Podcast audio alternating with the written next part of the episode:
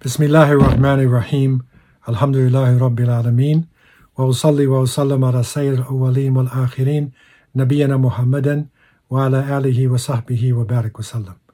All praise are due to Allah, Lord of the worlds, and peace and blessings be constantly showered upon our beloved Prophet Muhammad, the master of the first and the last, and upon his family, his companions, and all those who call to his way and establish his sunnah to the day of judgment. As to what follows, my beloved brothers and sisters, to our friends, Assalamu alaikum wa rahmatullah. Alhamdulillah, we have gone through the middle of the Quran, and now we are on the 16th juz. And Surah Al Kahf is the beautiful chapter dealing with the brevity of life, the mystery of life, and it takes us right through the middle of the Quran into now the second part. And this is a chapter of dawah. This is a chapter of movement. And it is reported that the Prophet, peace and blessings be upon him, in the first few years brought the message of Tawheed to the people of Mecca, and there was a backlash, oppression in the land. And by the fifth, sixth, and seventh year uh, after the beginning of the prophethood, his followers were suffering. He was going through changes. And Allah subhanahu wa ta'ala revealed Surah Al Kahf. This is Makkiyah. And in this chapter is movement, haraka. There is the stories of the companions of the cave, the story of Musa alayhi salam, the story of Dhul Qarnayn. And the very story concerning the companions of the cave is a story of dawah and a story of movement. Because it is reported that in what appears to be the most authentic understanding, that it is during the Roman Empire that seven youth who were practicing Tawheed, who believed in the oneness of God, they were not accepting the Council of Nicaea and the Trinity and whatnot. They had to escape with their faith. And they escaped and entered into a cave. And Allah put them into a sleep where they slept through generations. And so it is their story in coming out of this cave and meeting the people and showing the power of Allah subhanahu wa ta'ala but the ibra, the lesson is that they moved with their faith. They believed in the Creator and they were able to make hijrah, to migrate for the oneness of Allah. Secondly, is the story of Musa alayhi salam. Musa, peace be upon him, was a very inquisitive messenger of Allah. And he used to ask Allah, he was Kalimullah, the one who spoke to Allah subhanahu wa ta'ala.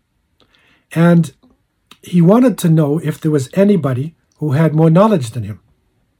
So Allah Azza wa Jal took him on a journey. And on that journey, he bumped into a righteous man, Al Khidr. And this man took him on a sacred journey and tested him. He tested him with uh, sinking a boat and um, with killing a young boy and with building a wall uh, where it appeared he shouldn't have.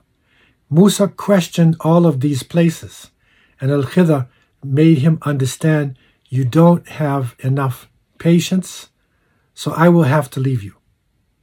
And yes, he, he sunk that boat because there was an evil king, uh, really, you know, on the other side, which would have destroyed things for the companions of the boat. And he killed the boy because the boy was rebellious and hostile to his parents, and Allah wanted to replace that boy with another one. And he built a wall, a wall in order to hide the treasure uh, uh, of orphans who are in need of that. The point of the story that we are looking at here in connection with the chapter is hijrah. It is movement. And Musa salam moved for knowledge. The third is the story of Dhul Qarnayn.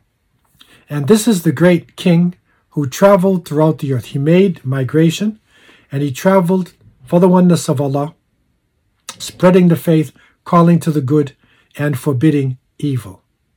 he reached a point high in the mountains where he met a people who was difficult to understand. You need like 25 translators to understand them.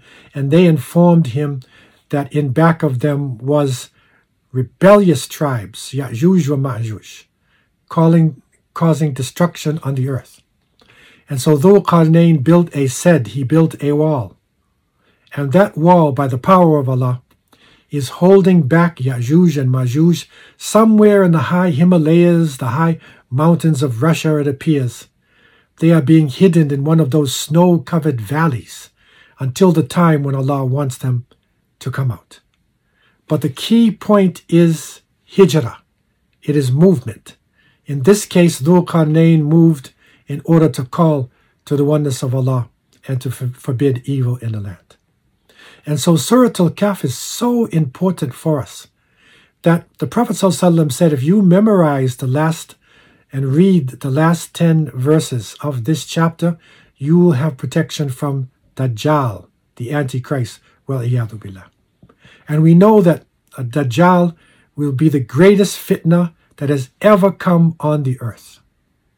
And so this chapter is an important one for us because we appear to be close to the time of the evil of Dajjal, that the minor signs of Qiyamah have been fulfilled, and we are moving toward the time of a universal oppression on the earth, and then the coming of this false Messiah. We see people now digging, and we see what is happening in Jerusalem. They are preparing for the false Messiah. And this chapter is critical in understanding that.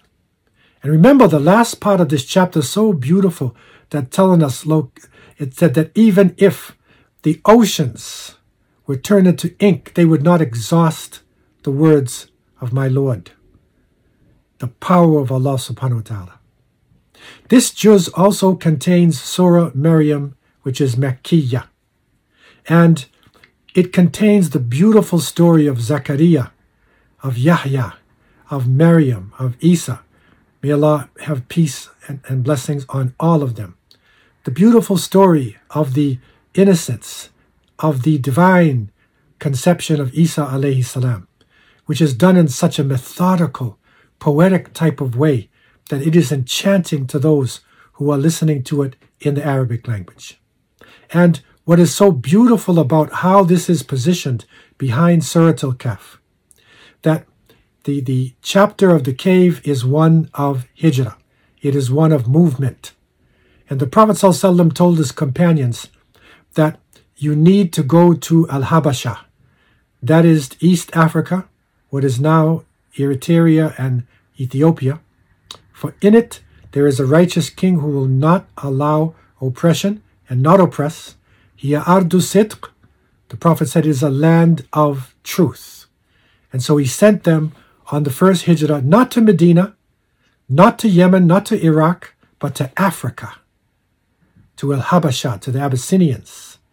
And this righteous king, who was a Christian, a believer in one God, coming out of that tradition, it fits right in because when the believers led by Jafar ibn Abi Talib, the brother of Ali, radiallahu anhuma, when the believers reached Ethiopia and the Quraysh sent a delegation to bring them back, Ashama al-Najashi, the emperor of Ethiopia, called them to the court. And he asked the Muslims for proof. And Sayyidina Jafar he read from Surah Maryam. So this is how it is set. He read from Surah Maryam, and when Najashi heard this, he wept. The people in his court cried, and Najashi showed them there's no difference between us. You are safe in my land. And so, uh, Surah Maryam fits right in, and, and the beautiful hijrah, the beautiful migration, and eventually, a Najashi accepted Islam, and he gave protection to the Muslims.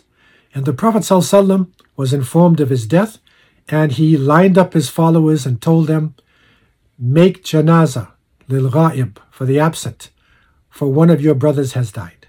This is the first time the funeral prayer for the absent person was made. This section also contains Surah Taha, Mekkiya. This is a Meccan chapter.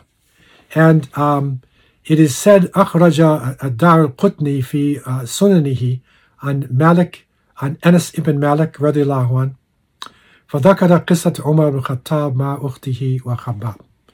So, so in this Dar al-Qutni uh, hadith, explaining the tafsir uh, for Surah Taha, it gives the story of Umar ibn al-Khattab. And it is reported that Umar was a strong mushrik, strong disbeliever and polytheist. His personality was one where he would not wait to do what he had to do. And when he heard of Muhammad, he said, I will kill this man. And he went to the Kaaba to drink alcohol. And then, when he heard where the Prophet was, he moved toward uh, uh the, the, the, the, trying to find his hideout. But somebody told him, You need to go to your sister because she has accepted this faith. So Omar, then a disbeliever, went to his sister. He heard the Quran being read. And Khabbab ibn al-Arat radiallahu was with her. When they heard Umar coming, Khabbab hid himself. But Fatima stayed because this is the same family.